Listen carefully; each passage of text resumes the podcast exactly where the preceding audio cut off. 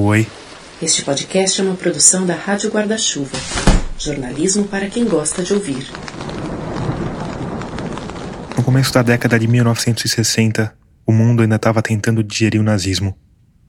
Em 1962, o ex-oficial da SS Adolf Eichmann, um dos maiores organizadores do Holocausto, tinha sido enforcado numa prisão em Ramla depois de um julgamento que deixou a humanidade perplexa.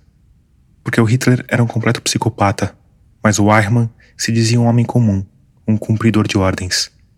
E assim como ele, havia uma multidão, cidadãos de bem, burocratas cumpridores de ordens. E o julgamento de Adolf Eichmann fez a humanidade refletir sobre aquilo. Sobre como um homem supostamente comum é capaz de obedecer ordens do tipo elimine um povo da face da terra. E enquanto o mundo refletia, teve um cara que resolveu levar esse questionamento para um outro nível. Um psicólogo e cientista político da Universidade de Yale, chamado Stanley Milgram. Ele foi o responsável por um dos experimentos mais famosos e também mais controversos da história da psicologia. A coisa toda começou com a publicação de uma série de anúncios de jornal em 1961. Os anúncios prometiam pagar 4 dólares algo como 200 reais de hoje, para voluntários que topassem participar de um estudo sobre memória e aprendizado. O Stanley Milgram gravou em vídeo boa parte da experiência e condensou as descobertas no documentário narrado por ele, chamado Obediência. An experiment is being conducted in the Elegant Interaction Laboratory at Yale University. The subjects of... O documentário começa com dois homens de meia idade em uma sala de espera. Os dois usam terno escuro e gravata. Um deles segura um chapéu na mão. Um terceiro se aproxima, vestindo um jaleco branco, e começa a explicar os procedimentos. Ele começa falando sobre um tal de Projeto Memória. A ideia, segundo ele, é estudar como o cérebro humano memoriza informações. E ele fala que tem uma teoria que diz que pessoas aprendem melhor se forem punidas quando cometerem um erro. Aí ele explica que eles tinham reunido 40 voluntários que iam participar do experimento sempre em dupla. Um seria o voluntário professor, o outro seria o voluntário aluno. Ainda em pé, diante dos dois, ele sorteia a função de cada um. Depois, fala sobre o próximo passo, que é criar uma forma de punição. Ele convida os dois a irem com ele até uma sala ao lado. Pede para o voluntário aluno se sentar e arregaçar as mangas. Em seguida, amarra um dos braços dele na cadeira, supostamente para evitar movimentos bruscos, e pluga o outro braço numa máquina de choque. Depois, ele começa a explicar como o experimento em si funciona.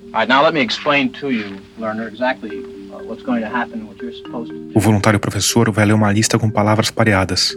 O voluntário aluno tem de decorar o máximo possível de palavras. Na rodada seguinte, o voluntário professor vai ler só a primeira palavra. Depois vai oferecer quatro opções de palavras e o voluntário aluno vai ter de dizer qual é a palavra correta.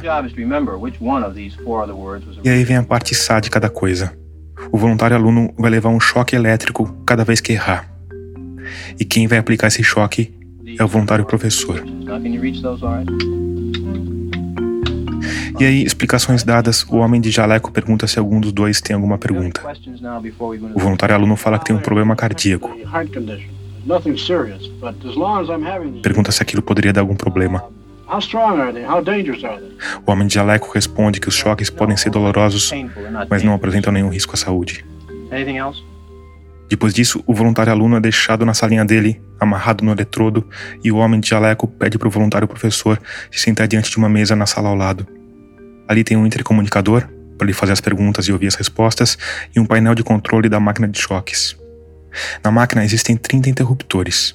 O primeiro da esquerda provoca um choque de 15 volts, o segundo de 30 volts, e assim a coisa evolui até 450 volts.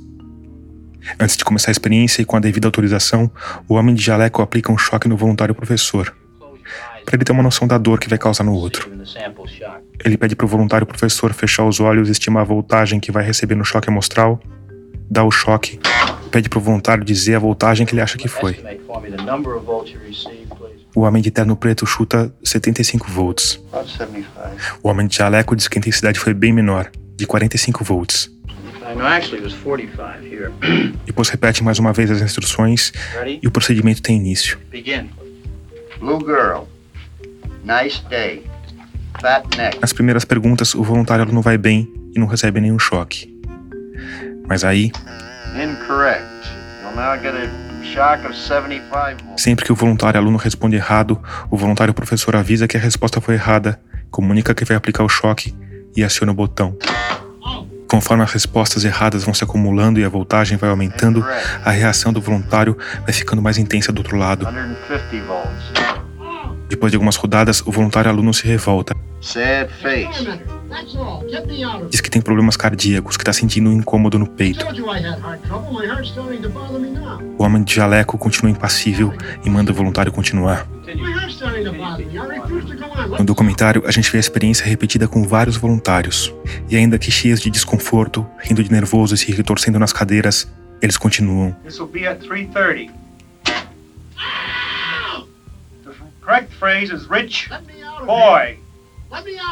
65% dos voluntários professores continuaram mesmo depois de os voluntários alunos pararem de responder e chegaram a uma intensidade máxima de 450 volts. Answer is woman, 450 volts. That's it. No painel da máquina tinha algumas legendas indicando a intensidade dos choques: choque suave, choque moderado, choque intenso, choque extremo. A legenda embaixo do interruptor de 450 volts não tinha nenhuma palavra.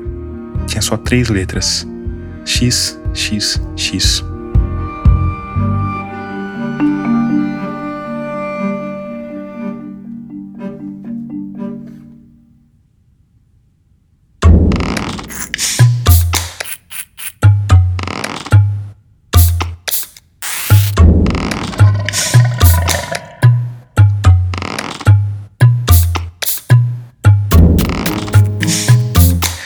sou Tomás Chiaverini e o episódio 71 de Escafandro já começou.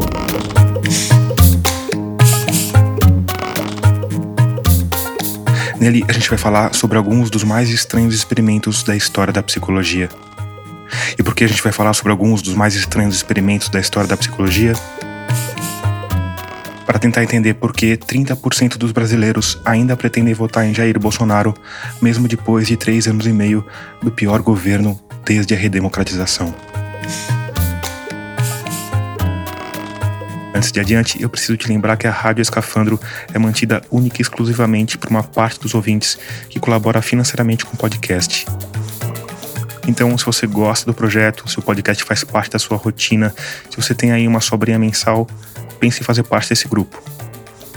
Para fazer isso, o caminho é simples, rápido e seguro. Só ir lá em catarse.me barra escafandro e escolher o valor com o qual você quer ou pode apoiar. Com cinco reais já dá para ajudar a manter o podcast no ar e você ainda tem acesso a uma área exclusiva com algumas entrevistas completas. Com valores mais altos, eu te mando uma caneca customizada com o logotipo da Rádio Escafandro ou um livro com dedicatória. Se você ficou com alguma dúvida ou quiser apoiar de outra forma, é só ir lá no nosso site radioescafandro.com, clicar na aba Apoie que tem tudo explicadinho. E se você já está entre humanos luminosos como a Luísa Cadioli, a Patrícia Gonzaga Carvalho, o Daniel Simon e a Marielle Partelli, muito obrigado por isso. No mais, me segue nas redes. Eu estou no Twitter e no Instagram como Tomás Chiaverini e como Rádio Escafandro.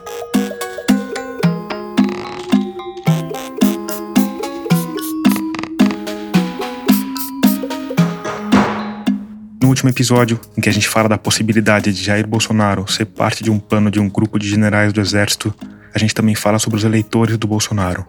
O antropólogo Piero Lerner usou uma metáfora um tanto explosiva, com perdão do trocadilho. Falou que os bolsonaristas são uma espécie de míssil balístico nuclear intercontinental, um ICBM, porque quando se articulam em rede, tem poder máximo de destruição. A gente, aliás, já falou bastante sobre como esse sistema de comunicação subterrânea funciona em especial na trilogia Profundezas da Rede. Mas hoje nosso objetivo é outro. Hoje a gente vai lançar a mão de ferramentas da psicologia, da ciência política e da neurociência para entender um pouco melhor como funciona a mente dos brasileiros que, apesar de todos os descalabros de Jair Bolsonaro, continuam a apoiar o presidente. Quem vai me ajudar nessa tarefa é o cientista político Davi Carvalho. Eu sou atualmente doutorando em ciência política pela Unicamp Foi pela Unicamp que eu achei o Davi, porque ele tem um blog no portal da universidade chamado Política na Cabeça. Eu contribuo também como escritor no portal Universo Racionalista, que é um dos maiores portais de divulgação científica da América Latina, e pesquiso mais especificamente um campo que congrega conhecimentos da psicologia política, da neurociência cognitiva e trabalho com o tema da ideologia política, fundamentalmente as diferenças psicológicas, cognitivas e até mesmo fisiológicas entre as pessoas de esquerda e de direita. A pesquisa que o Davi Carvalho está conduzindo para a tese de doutorado é das mais interessantes. Mas antes de falar dela, a gente vai fazer um passeio por alguns estudos que, de formas variadas, ajudam a explicar a mente dos bolsonaristas. Eu resolvi fazer isso em ordem cronológica, então vou voltar no tempo para alguns anos antes do Stanley Milgram chocar o mundo acadêmico, com perdão do trocadilho. É o último, eu prometo. Dia 21 de abril de 1954. Uma pequena seita se reúne em torno da líder espiritual, uma médium que recebia mensagens de um ser superior chamado Sanada. O nome de batismo dela era Dorothy Martin, mas na época ela era conhecida pelo pseudônimo Marian Kick. A seita que ela comandava chamava The Seekers, aqueles que buscam numa livre tradução. Era um pessoal que acreditava que um disco voador viria com habitantes do planeta Clarion buscá-los numa espécie de cataclisma, de fim do mundo, em que a espaçonave viria do planeta alienígena buscar os seguidores e salvá-los do problema terrível que ia cometer a Terra, né? Para os Seekers, o fim do mundo viria na forma de uma grande enchente que se espalharia do Círculo Polar Ártico até o Golfo do México e destruiria a maior parte do mundo. Mas antes que isso acontecesse, eles seriam resgatados por uma nave espacial. Como todo resgate alienígena apocalíptico que se preze, esse tinha data marcada. 21 de abril de 1954. À meia-noite, claro. Então, na noite anterior, eles se reuniram na sala da casa da Marian Kick, nos subúrbios de Chicago. Alguns dos discípulos tinham partes das roupas rasgadas porque as instruções dos aliens incluíam evitar objetos metálicos. Então eles arrancaram zíperes, botões e coisas do tipo. Entre os Seekers tinha tipos variados. Tinha os curiosos, tinha os céticos, tinha os que deixaram a família e empregos para trás, e tinha um grupo de espiões. Não espiões de alguma agência federal secreta interessada em estudar a atividade alienígena, mas espiões de um renomado psicólogo social chamado Leon Festinger. O Festinger estava estudando um fenômeno psicológico que ele batizou de dissonância cognitiva. Para resumir, a dissonância cognitiva é o que acontece quando pessoas que acreditam muito em alguma coisa são contrariadas pela realidade. Quando, por exemplo, uma pessoa que acha que o político em que ela votou vai salvar o país da corrupção, mas vê esse mesmo político soterrado por denúncias de corrupção. Ou quando alguém acha que um disco voador vai pousar no seu jardim, mas nada acontece. Quando as crenças das pessoas, principalmente as crenças muito consolidadas, quando alguma evidência externa é trazida e mostra que aquela crença é equivocada, isso gera a chamada dissonância cognitiva na pessoa que é literalmente um conflito entre duas cognições, ou seja, uma informação nova e uma crença pré-estabelecida que entram em contradição. Ocorre que o cérebro humano ele não é muito bem aparelhado para lidar com essa contradição. Ele precisa acomodar essa situação de alguma maneira. A pessoa entra em, estágio, em estado de dissonância, que seria uma espécie de dor psicológica, e os dispositivos de fight or flight, ou seja, os dispositivos de sobrevivência mesmo, são acionados nós, humanos, nós reagimos a informações negativas, contraditórias em relação a crenças que nós temos, tal como nós reagimos em relação a possíveis predadores na savana. Então, quando soube dessa seita, o Leon Festinger viu uma oportunidade de presenciar a dissonância cognitiva sendo forjada no cérebro dos Seekers. Porque, ainda que não fosse totalmente nula, as chances de uma espaçonave pousar nos subúrbios de Chicago não eram das maiores. então ele conseguiu, veja só que interessante esse método de pesquisa participativa, né? Ele conseguiu, junto com alguns pesquisadores do seu grupo, se inserir na, na seita dos Seekers como se fossem membros da seita.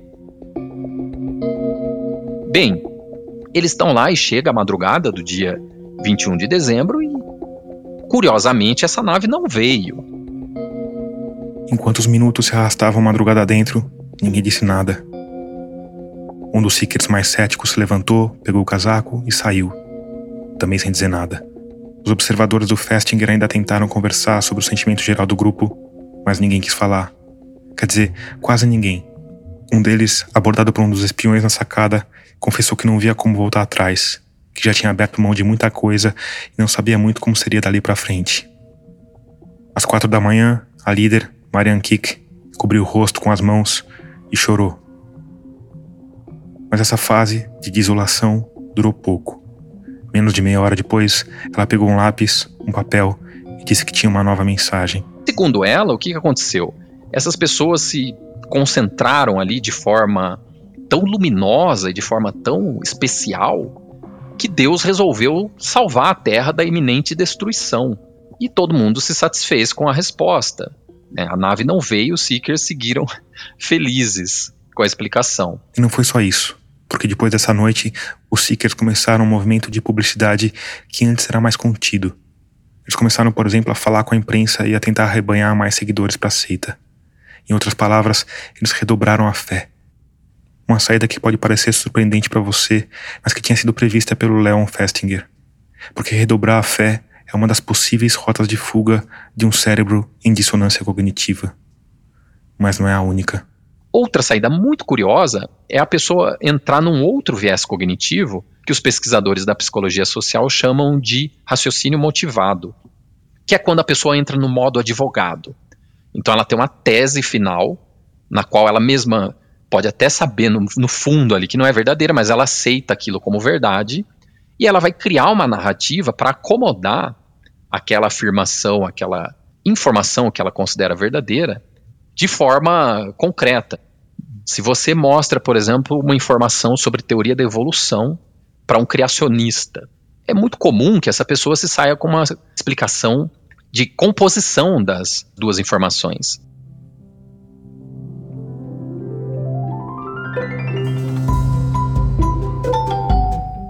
Um dos exemplos mais saborosos do raciocínio motivado é uma teoria criada no século XIX por um naturista inglês chamado Philip Henry Goose.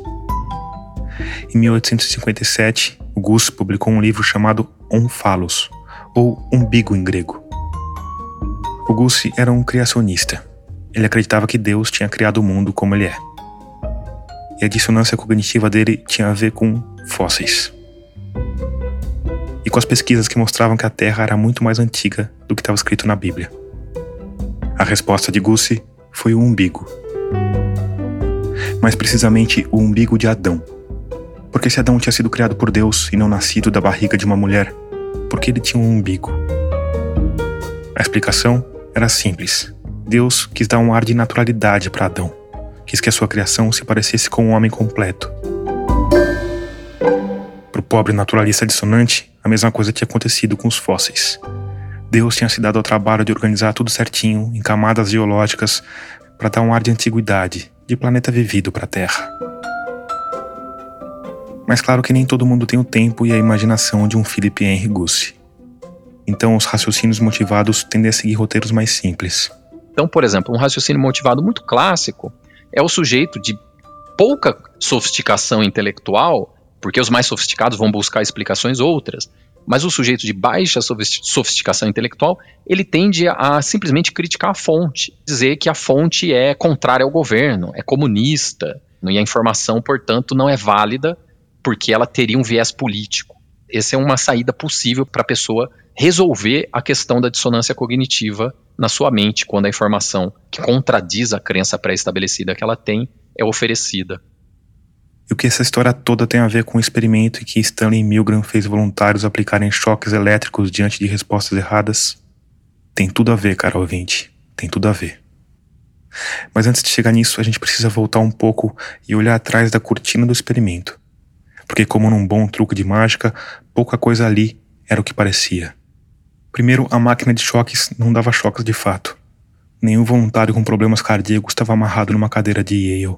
Na verdade, nenhum voluntário tinha problemas cardíacos, mesmo porque o voluntário aluno não era um voluntário. Era um dos participantes do experimento. E as reações dele aos choques falsos, claro, não eram espontâneas, mas sim padronizadas e pré-gravadas. Ele ficava na sala ao lado, dando play em um gravador, num processo meticulosamente desenhado para causar desconforto no voluntário professor, que no fundo era o único voluntário de fato e o único que estava sendo examinado. Afinal, o experimento não tinha nada a ver com educação ou com memorização. O objetivo era mostrar como os seres humanos são capazes de atrocidades no cumprimento de ordens. Um objetivo que para Stanley Milgram foi totalmente alcançado.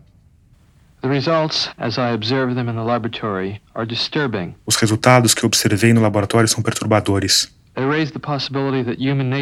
Eles levantam a possibilidade de que não podemos contar com a natureza humana para separar o homem da brutalidade e dos comportamentos desumanos sob a direção de uma autoridade maligna. Uma porção significativa de pessoas faz o que mandam elas fazerem, independentemente do conteúdo do ato e sem limitações de consciência, contanto que elas acreditem que o comando vem de uma autoridade legítima. Se nesse estudo eu fui capaz de comandar adultos a subjugarem um homem de 50 anos, aplicando choques elétricos dolorosos mesmo diante dos protestos dele, não posso nem imaginar o que governos que possuem muito mais autoridade e prestígio poderiam obrigar seus indivíduos a fazer. E de fato, o Milgram conseguiu fazer com que 65% dos voluntários fossem até o fim do experimento. Voluntários que achavam que estavam aplicando choques de até 450 volts, talvez até num homem inconsciente. Mas revisões mais recentes do estudo mostram que talvez as coisas sejam um pouco mais complexas e que existam outros elementos além da simples tendência humana de obedecer à autoridade estabelecida. Primeiro, porque a maioria dos voluntários questionou a autoridade assim que o suposto voluntário aluno começou a reclamar. Tem um dos voluntários professores que diz que eles precisam checar a saúde do outro voluntário antes de continuar. O homem de jaleco responde que o experimento precisa que ele continue. O voluntário dá de ombros e finca a pé. Diz que não entende bolhufas de eletricidade, mas que só vai continuar depois que tiver certeza de que o outro está bem.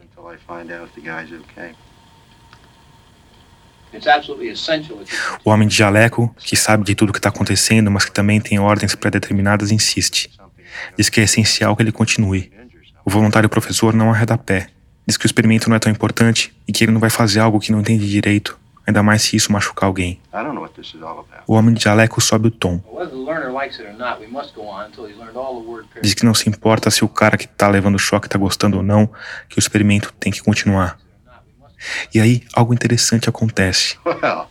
Algo que provavelmente passou despercebido para o Milgram na época. Quando recebem uma ordem mais direta, a maioria dos voluntários reage à altura.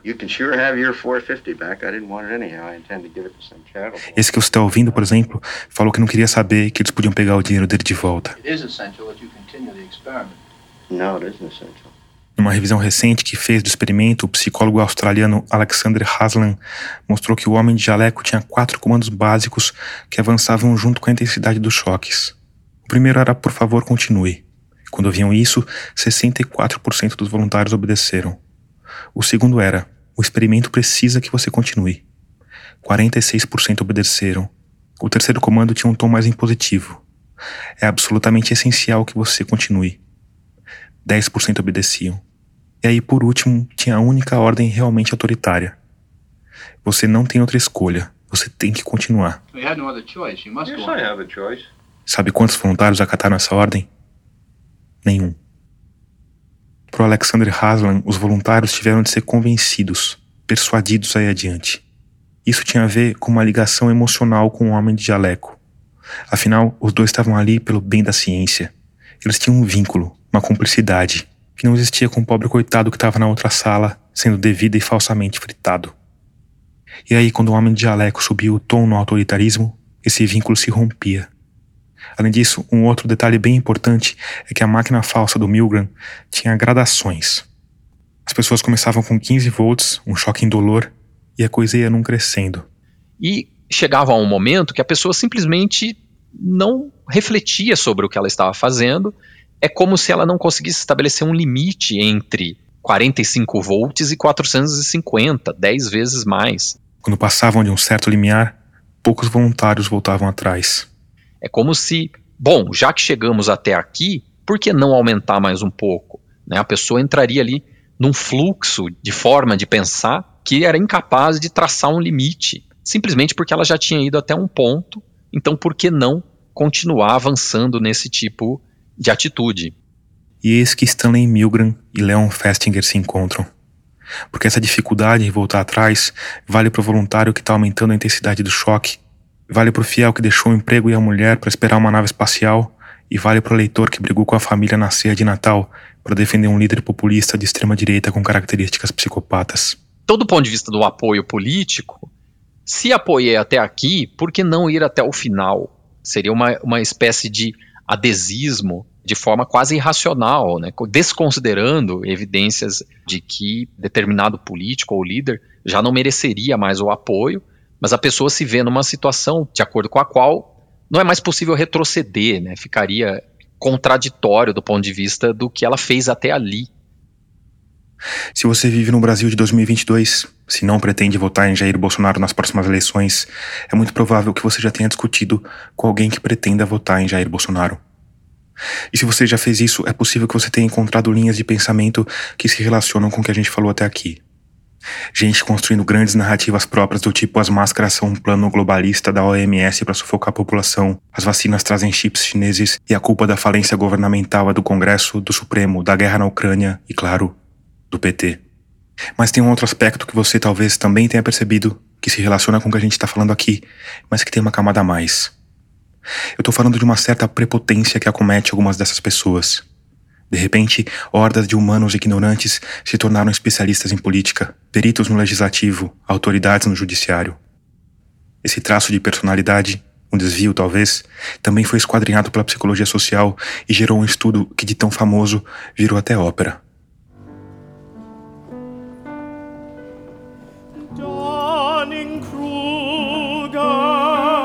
Esse viés cognitivo foi batizado de efeito Dunning-Kruger.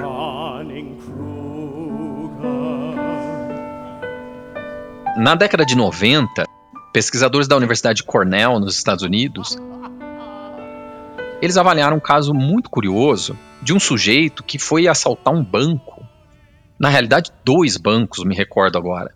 Em 1995, um sujeito chamado MacArthur Wheeler roubou dois bancos na cidade de Pittsburgh mas foram assaltos ligeiramente diferentes. Porque o Wheeler não se preocupou em desativar alarmes, em esperar até a hora mais tranquila da madrugada, não se preocupou nem em usar máscara. Ele só entrou pela porta da frente, foi até o caixa, anunciou o assalto, pegou o dinheiro, saiu e logo em seguida fez isso de novo em outro banco. Pouco tempo depois, às 11 da manhã, a imagem dele capturada pelas câmeras de vigilância já estava na TV local e naquela mesma noite a polícia bateu na porta de Wheeler e o levou para a delegacia. Ele pareceu meio atordoado na hora, mas nada se comparou ao momento em que os policiais mostraram as fitas das câmeras de segurança. Totalmente estupefato, ele só conseguia repetir uma frase. Mas eu usei o suco de limão. Por algum motivo que ainda hoje segue um mistério. Ele tinha ali uma certeza enorme de que ele estaria invisível, pelo simples uso de um suco de limão na face. Aí entram os psicólogos. David Dunning e Justin Kruger. Eles vão olhar esse caso, achá-lo absolutamente curioso e vão criar um, um modelo de estudo para avaliar se isso aconteceria num estudo acadêmico, né, desenhado para capturar um possível viés nessa perspectiva. Eles fizeram vários estudos com vários públicos diferentes, mas o mais simples e ilustrativo é um em que eles aplicaram um teste de gramática, com um detalhe que era o pulo do gato psicológico. Antes de mostrarem as notas aos participantes, eles pediam que cada um fizesse uma autoavaliação, dizendo como eles achavam que tinham se saído em relação aos outros estudantes da mesma universidade. E o que, que eles notaram? Os 25% de pior nota, eles acabaram se autoavaliando de forma supervalorizada. Sendo que na outra ponta, os estudantes de maior nota, quando eles se autoavaliavam, antes mesmo de ver a nota, eles tendiam a se autoavaliar de forma um pouquinho mais depreciativa. Ou seja, segundo o estudo de Dunning-Kruger, quanto mais ignorante uma pessoa é, mais confiante ela fica no que ela pensa ser a verdade. Psychologists have shown that people unskilled at something somehow do not know their own incompetence. E o inverso também é verdadeiro. Quanto mais uma pessoa tem de conhecimento sobre algo, mais dúvidas ela cria. Algumas pesquisadoras chamam isso de síndrome do impostor. especificamente a Pauline Rose e a Suzanne Imes, da Universidade da Geórgia.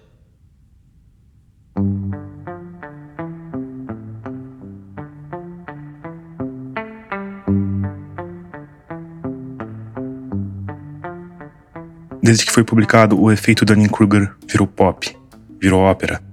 Foi revisitado por reportagens pelo mundo afora e, claro, recebeu críticas. Tem uma revisão que, inclusive, desacredita os achados originais, dizendo que eles são uma anomalia estatística. Porque eles fizeram uma simulação usando dados aleatórios gerados por computador e chegaram a gráficos muito parecidos com os do estudo original. Mas aí existe uma revisão dessa revisão que volta a apontar para a veracidade dos achados originais e que elenca estudos semelhantes. Tem uma pesquisa, por exemplo, em que 95% dos motoristas garantiram dirigir melhor do que os outros motoristas. O que, obviamente, é uma impossibilidade matemática. De qualquer forma, o efeito Dunning-Kruger é cada vez mais revisitado, e os outros experimentos de que eu falei aqui também são porque assim como eu, ou como você que está me escutando, tem um monte de gente tentando entender o que se passa na cabeça de uma parte da população que saiu do armário do fanatismo gritando contra a ciência e a democracia, garantindo que a Terra é plana, que os comunistas estão prestes a dominar o mundo, que nossas crianças estão sendo vítimas de uma manipulação gaysista global.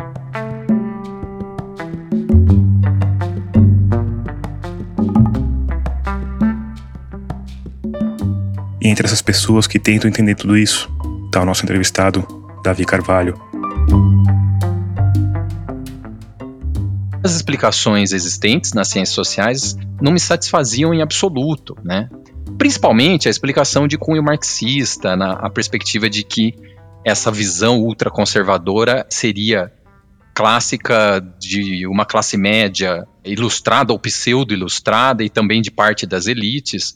Esse paradigma, ele sem dúvida ajuda a entender parte da história, mas como eu disse, é apenas parte da história, né? A figura, vou usar um termo muito coloquial aqui, mas a figura do pobre de direita, os paradigmas das ciências sociais não explicavam muito bem. E aí fui me aventurar em tentar entender isso com outras perspectivas e encontrei essa linha de pesquisa que já existe há algum tempo, principalmente nos Estados Unidos, de pesquisadores que congregam conhecimentos da psicologia política e avançando também para a neurociência e para o campo fisiológico. Esse campo de estudo é chamado de biopolítica empírica, ainda que alguns pesquisadores prefiram a denominação de neurociência política. E aí, é, você chegou a, a ir para os Estados Unidos estudar, né? É isso? Sim, sim. Logo que comecei a escrever ainda o projeto de doutorado, eu entrei em contato com um grupo de pesquisadores líderes nesse campo que estão na Universidade de Nebraska Lincoln. Fui super bem recebido por eles já na primeira troca de e-mails com o professor John Ribin. Ele me convidou a conhecer o laboratório deles. No fim, o Davi conseguiu uma bolsa para fazer um doutorado sanduíche, uma parte na Universidade de Nebraska. E conheci o laboratório de fisiologia política, que é o único do mundo, inclusive, completamente voltado para essa abordagem. Outra parte na Unicamp, que é a etapa que ele está desenvolvendo hoje. Uma pesquisa empírica que emula uma pesquisa que foi feita pelos pesquisadores de Nebraska. A pesquisa que o Davi Carvalho está conduzindo para a tese de doutorado está em uma prateleira um pouquinho diferente da dos outros estudos que a gente falou aqui. Primeiro, por causa do recorte. A ideia não é mais entender os vieses de confirmação que podem aparecer na mente de qualquer pessoa humana. A ideia é entender a provável diferença fundamental entre o cérebro das pessoas de direita e o cérebro das pessoas de esquerda. A hipótese central é a de que pessoas mais à direita elas tendem a lembrar mais de estímulos negativos do que as pessoas mais à esquerda. Do ponto de vista da memorização, todo mundo tende a lembrar mais de estímulos negativos do que os estímulos positivos ou neutros. Uma questão evolutiva, né? Uma questão evolutiva, exatamente. É o que os pesquisadores da área chamam de viés de negatividade. Quer dizer, os seus ancestrais que viviam nas savanas certamente se lembravam muito bem de tudo que podia exterminá-los. Os que não tinham essa habilidade foram devorados por tigres dentes de sabre, picados por cobra, mortos por bandos rivais e acabaram não passando os genes adiante. Os que não lembraram foram devorados, né? Os que não lembraram foram devorados.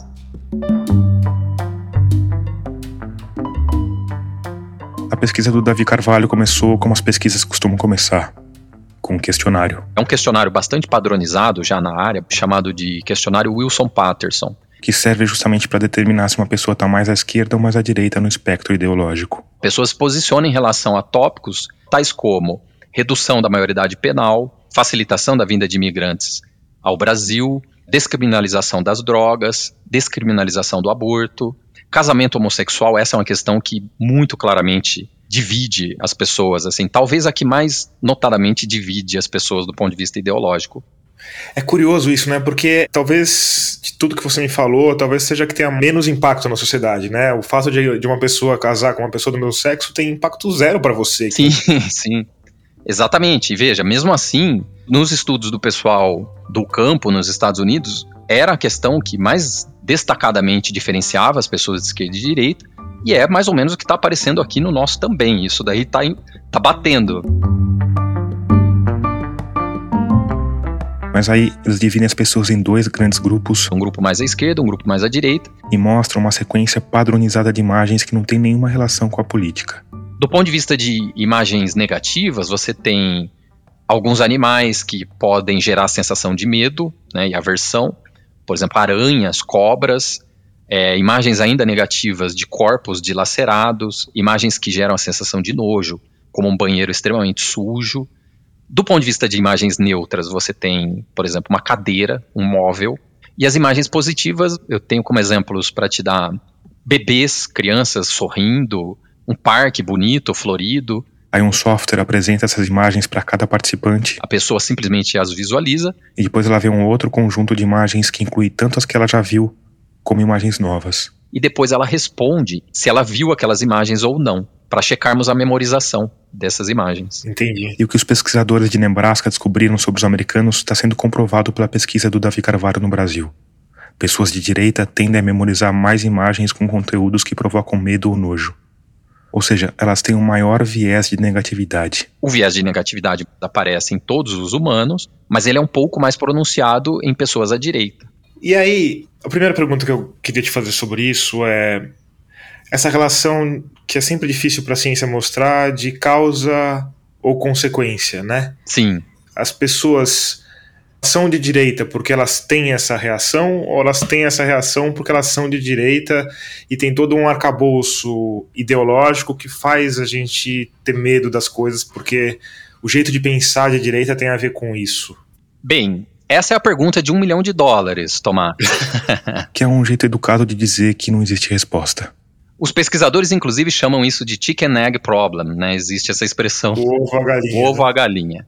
Porque não se sabe, não se consegue estabelecer ainda, do ponto de vista causal, o que ocorre. Mas claro que o pessoal que estuda o assunto trabalha com uma hipótese mais provável.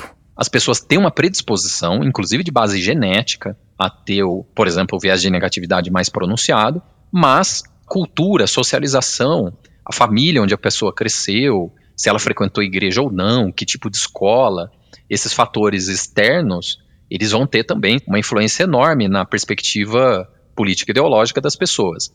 O ponto-chave dificílimo de estabelecer é o que teve mais peso, né? Se foi o biológico ou o social. E além dessa dessa característica, existem outras diferenças entre um cérebro de uma pessoa de esquerda e um cérebro de uma pessoa de direita? Sim. Alguns estudos avançaram para o uso da, da técnica da ressonância magnética. Eles apresentaram imagens não políticas e eles conseguiram, com uma, uma capacidade de precisão assim impressionante, que bateu os 95%, dizer quem era de esquerda ou quem era de direita olhando simplesmente para a imagem da ressonância, sem saber quem era o voluntário dentro do scanner. Quer dizer, os pesquisadores conseguiram enxergar as áreas do cérebro que ficam mais ativas de acordo com as imagens mostradas. E com isso conseguiram estimar a posição ideológica dos participantes com até 95% de acerto. Um outro estudo muito curioso foi feito por pesquisadores do College London, e esse estudo fez uma análise estrutural de áreas do cérebro na perspectiva do volume.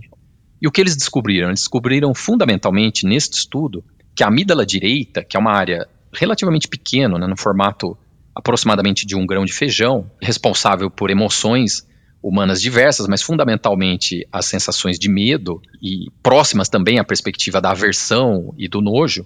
E a amígdala direita nas pessoas à direita no espectro político ideológico, nesse estudo, ela apareceu com um volume um pouco maior na média do que dos voluntários à esquerda. Em outras palavras, o cérebro de um eleitor de Bolsonaro e o cérebro de um eleitor de Lula não só funcionam de um jeito diferente, como provavelmente são fisicamente diferentes. E isso ajuda a gente a entender por que é tão difícil ver pessoas mudando de lado no campo ideológico. Ainda mais se essa pessoa já tiver passado um tempo razoável no planeta Terra. Posição política ideológica, ela é incrivelmente estável ao longo do tempo. É muito difícil as pessoas realmente mudarem de posição. Porém, quando elas mudam, é quase sempre da esquerda para a direita.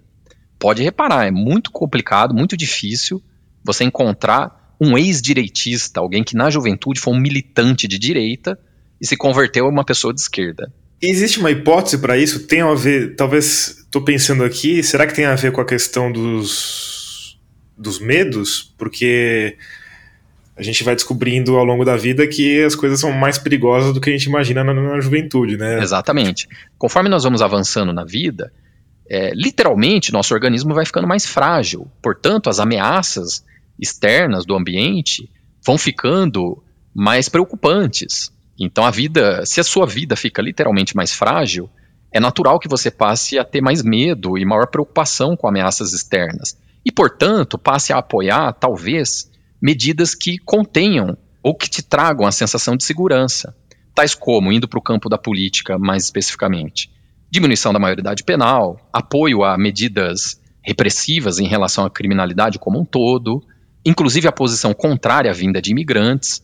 Então, veja, o outro, ele gera a sensação de medo, possivelmente. E eu estou pensando aqui na, na questão do casamento gay, né? Certo. De certa forma, o medo tem a ver, como você disse, com o diferente, né? Que tem a ver também com uma questão evolutiva. O cara que era de fora do nosso grupo lá atrás era sempre uma ameaça, né? Sim. E aí talvez você reconhecer a pessoa que tem uma, uma orientação sexual diferente da sua como diferente na origem, assim, sabe? Uma diferença que é, que é muito basal. Sem dúvida, sem dúvida. E poderíamos incluir a questão racial também. Né? O professor John Ribben, no seu livro mais recente, cujo título é The Securitarian Personality, numa tradução livre seria a, a personalidade securitária. Nessa obra ele está estudando, o subtítulo é O que realmente motiva as bases trampistas? E ele foi entender que o trampista mais fervoroso, ele é, na verdade, um sujeito que está preocupado em se sentir seguro em relação ao que ele chama, né, no termo em inglês, aos outgroup members, né, pessoas do, do outro, né, pessoas de outros grupos. E quem é esse outro? É o imigrante, mas é também, no caso de um cidadão branco conservador, o negro, o sujeito de uma religião diferente, por exemplo, o muçulmano. E aí, a própria definição de esquerda e direita já é um debate em si, né? Sim. Mas eu acho que tem um componente que é bastante universal, que tem a ver com liberdade individual ou liberdade coletiva, que a gente pode extrapolar um pouco para a questão do egoísmo versus altruísmo, certo? Sim, de certa maneira sim. E aí talvez a questão do medo tenha mais a ver com um egoísmo e um sentimento de autopreservação, como você disse, certo? Sim. Você acha que as coisas estão de certa forma relacionadas? E, em última instância, ser de esquerda seria pessoas que têm menos egoísmo, menos autopreservação e mais disposição para o perigo? De certa forma, sim. Existe uma abordagem da psicologia muito consolidada que é a psicologia do Big Five, dos cinco grandes traços psicológicos que estariam presentes em todos os humanos é possível você analisar assim como se fosse um equalizador. Você enxerga cada ser humano com uma carga um pouco maior ou um pouco menor de cada um desses traços. Um desses traços é a abertura a novas experiências. Bem, em vários estudos, as pessoas mais à esquerda, elas batem pontuações mais altas nesse aspecto. Elas são mais abertas ao que é novo, ao que é diferente, poderíamos até mesmo dizer, ao risco. Esse pé atrás de pessoas de direita com o diferente pode inclusive ter a ver com um aspecto que ficou muito evidente na pandemia: a desconfiança da ciência. Afinal, ciência e mudança estão profundamente ligadas. Não só porque os avanços científicos realmente alteram o mundo à nossa volta, mas também porque a ciência não pode ser conservadora. Ela tem de ser mutável, tem de estar o tempo inteiro abandonando antigas certezas para abraçar certezas novas. E os cérebros humanos, no geral, têm dificuldade de lidar com isso mas há indícios de que para os cérebros de direita essa dificuldade seja ainda maior. Quanto mais conservador é a pessoa, mais ela desconfia do campo científico. Isso vai se refletir, inclusive, Tomás, por exemplo, nos Estados Unidos, isso é muito claro nos mais variados campos acadêmicos. A presença de professores de liberals, né, pessoas mais à esquerda, é muito maior do que as pessoas conservadoras. Professores conservadores são uma raridade. Já entre os militares, uma profissão que tem o suposto objetivo de manter as coisas como elas são, as fronteiras bem seguras contra invasões de estrangeiros, a porcentagem de conservadores é consideravelmente maior. E aí, caminhando para o campo do que você chamou de egoísmo versus altruísmo, há estudos que demonstram que as pessoas à esquerda elas são, na realidade, mais empáticas. Aquela capacidade humana de se colocar no lugar do outro. Então veja, não é que a direita não tenha empatia, ela tem também, essa é uma característica de todos os seres humanos. Mas a empatia da direita ela é um tanto mais restrita aos membros do próprio grupo dela. Isso tem a ver com um traço muito forte de todos os seres humanos, que é a tendência de formar grupos, tribos. As torcidas dos clubes, as pessoas vão para os campos e se matam, literalmente. Porque tá vestido com a camisa de outra Porque cor. tá né? vestido com a camisa de outra cor. Na perspectiva do tribalismo, o líder da tribo, ele é quase infalível. Portanto, o que o líder da tribo defende é muito mais verdadeiro para os membros da tribo do que alguém de outra tribo está afirmando como verdade. Então, por exemplo, quando o próprio presidente critica o uso de máscaras e a ciência, de forma consensual, defende o uso dessas mesmas máscaras, o membro da tribo bolsonarista ele vai colocar em questão a OMS. OMS é comunista, está criando máscaras que, na verdade, vão fazer com que o gás carbônico aqui nos sufoque. Tá? Isso é muito comum também no trumpismo. Faço o paralelo aqui, porque todos esses fenômenos que a gente observou do bolsonarista em relação à pandemia aconteceu também com o trumpismo nos Estados Unidos.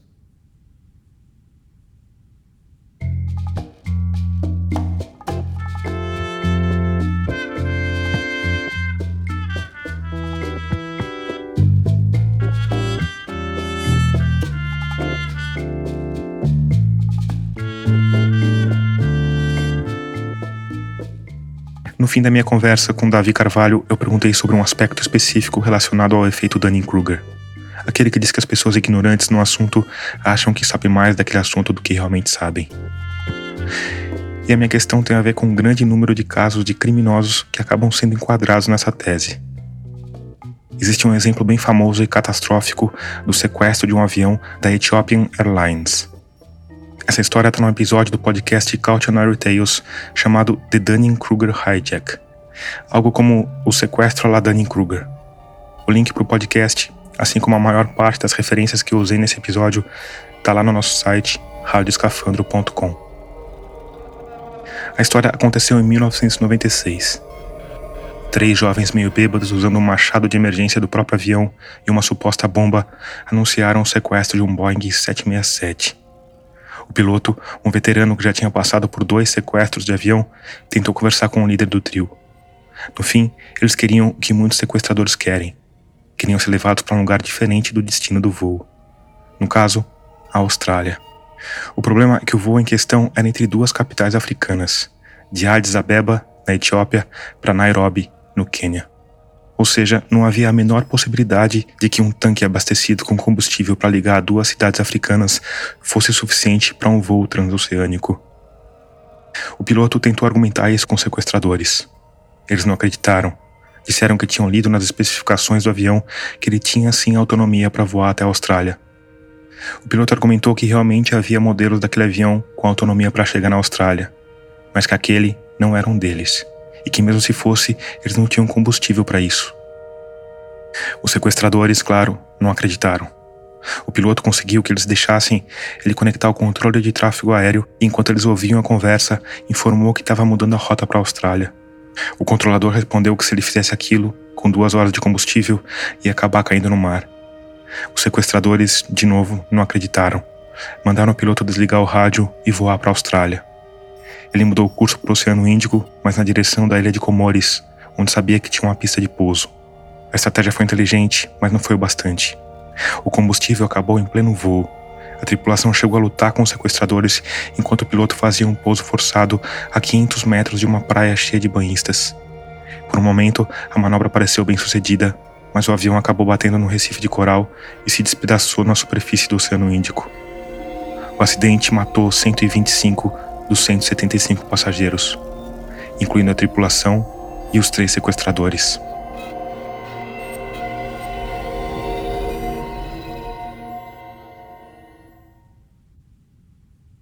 E essa é uma das mais trágicas histórias do efeito Dunning-Kruger fazendo vítimas em crimes malfadados da vida real. Mas está longe de ser a única. E isso provavelmente tem a ver com o principal e talvez único antídoto para o efeito Dunning-Kruger, que é ter alguém dizendo: olha só, talvez não seja uma boa ideia tentar voar para a Austrália com duas horas de combustível.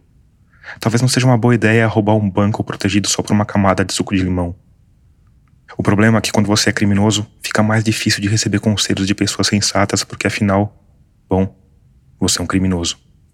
Isso me faz pensar nos 30% de bolsonaristas mergulhados nos seus vieses de confirmação, criando narrativas para comprovar suas teses de amenizar a dissonância cognitiva, apegados ao carisma peçonhento do seu líder. Quem vai ser capaz de dar conselho a eles? Quem vai dizer, olha só, talvez não seja uma boa ideia voltar de novo em um dos piores políticos da história do Brasil? Quando eu falei sobre isso com Davi Carvalho, ele começou me explicando que o diálogo político entre campos opostos é naturalmente complicado. As pessoas de posições político-ideológicas diferentes, elas jamais convencem umas às outras do ponto de vista da argumentação, né? Alguma vez você conseguiu realmente convencer alguém da perspectiva política ideológica oposta à sua de alguma coisa a ponto da pessoa dizer, não, você tem razão, é isso mesmo, porque você apresentou, por exemplo, um estudo que mostra que ela estava errada em alguma coisa? Isso simplesmente não acontece. Depois a gente tentou detalhar um pouco melhor quem são os 30% de eleitores de Jair Bolsonaro. Nós não temos 30% de bolsonaristas, raiz. Inclusive, eu trago dados da Camila Rocha, cientista política e pesquisadora do Sebrasp, que é especialista no assunto.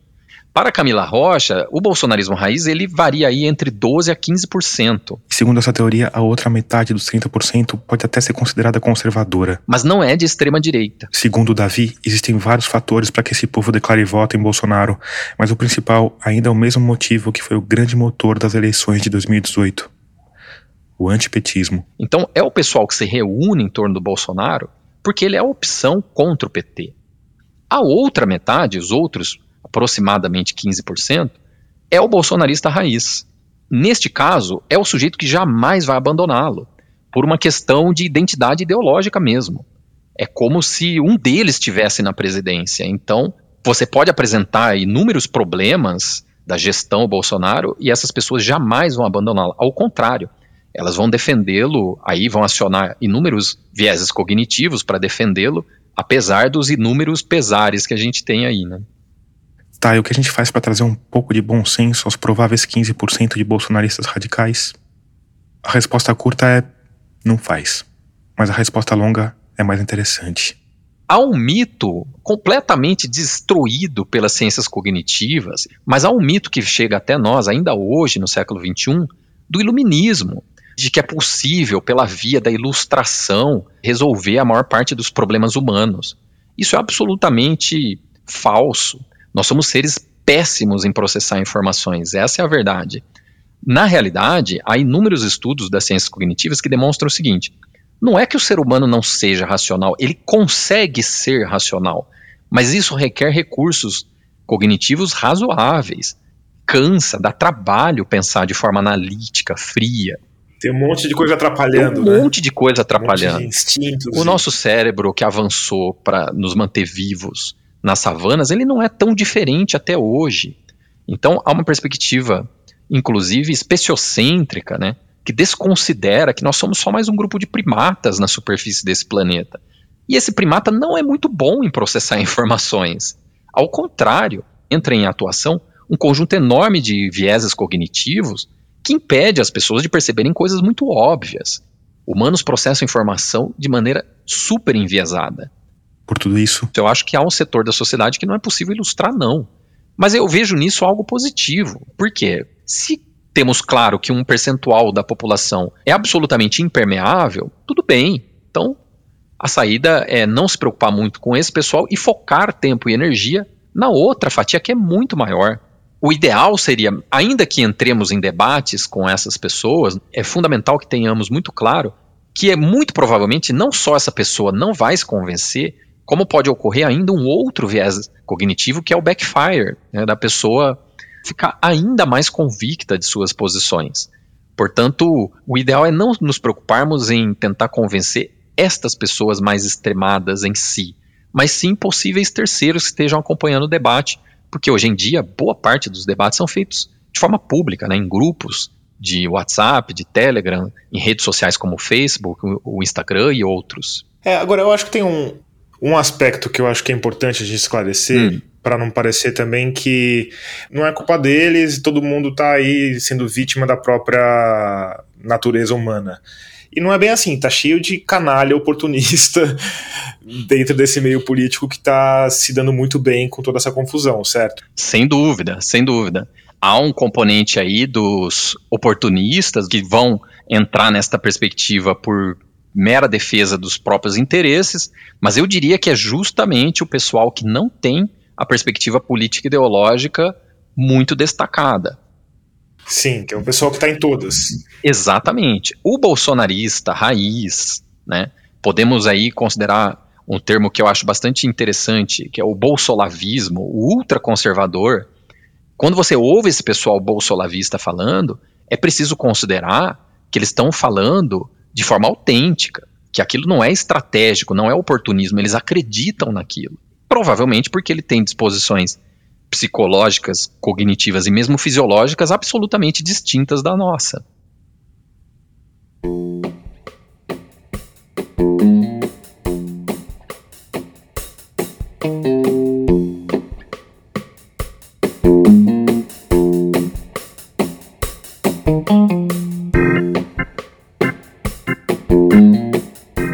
Terminar, eu quero te falar da Rádio Guarda-Chuva, em especial do podcast Dissidentes, do Renan Suquevicius, que está de volta depois de uma pausa mais longa do que a gente gostaria. No episódio que acaba de chegar aos tocadores, ele parte da decisão da Suprema Corte Americana que mudou o entendimento sobre a legalidade do aborto para falar da realidade brasileira. Até que ponto uma mudança na nossa Suprema Corte pode afetar, por exemplo, direitos já garantidos de pessoas LGBTs? Clica aí no seu tocador Escuta, que você não vai se arrepender.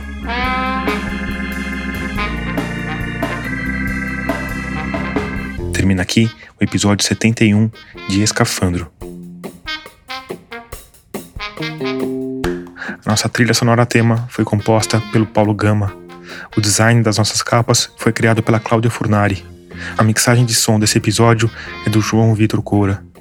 Eu sou Tomás Chiaverini e concebi, roteirizei e editei esse episódio. Obrigado por escutar e até o próximo mergulho.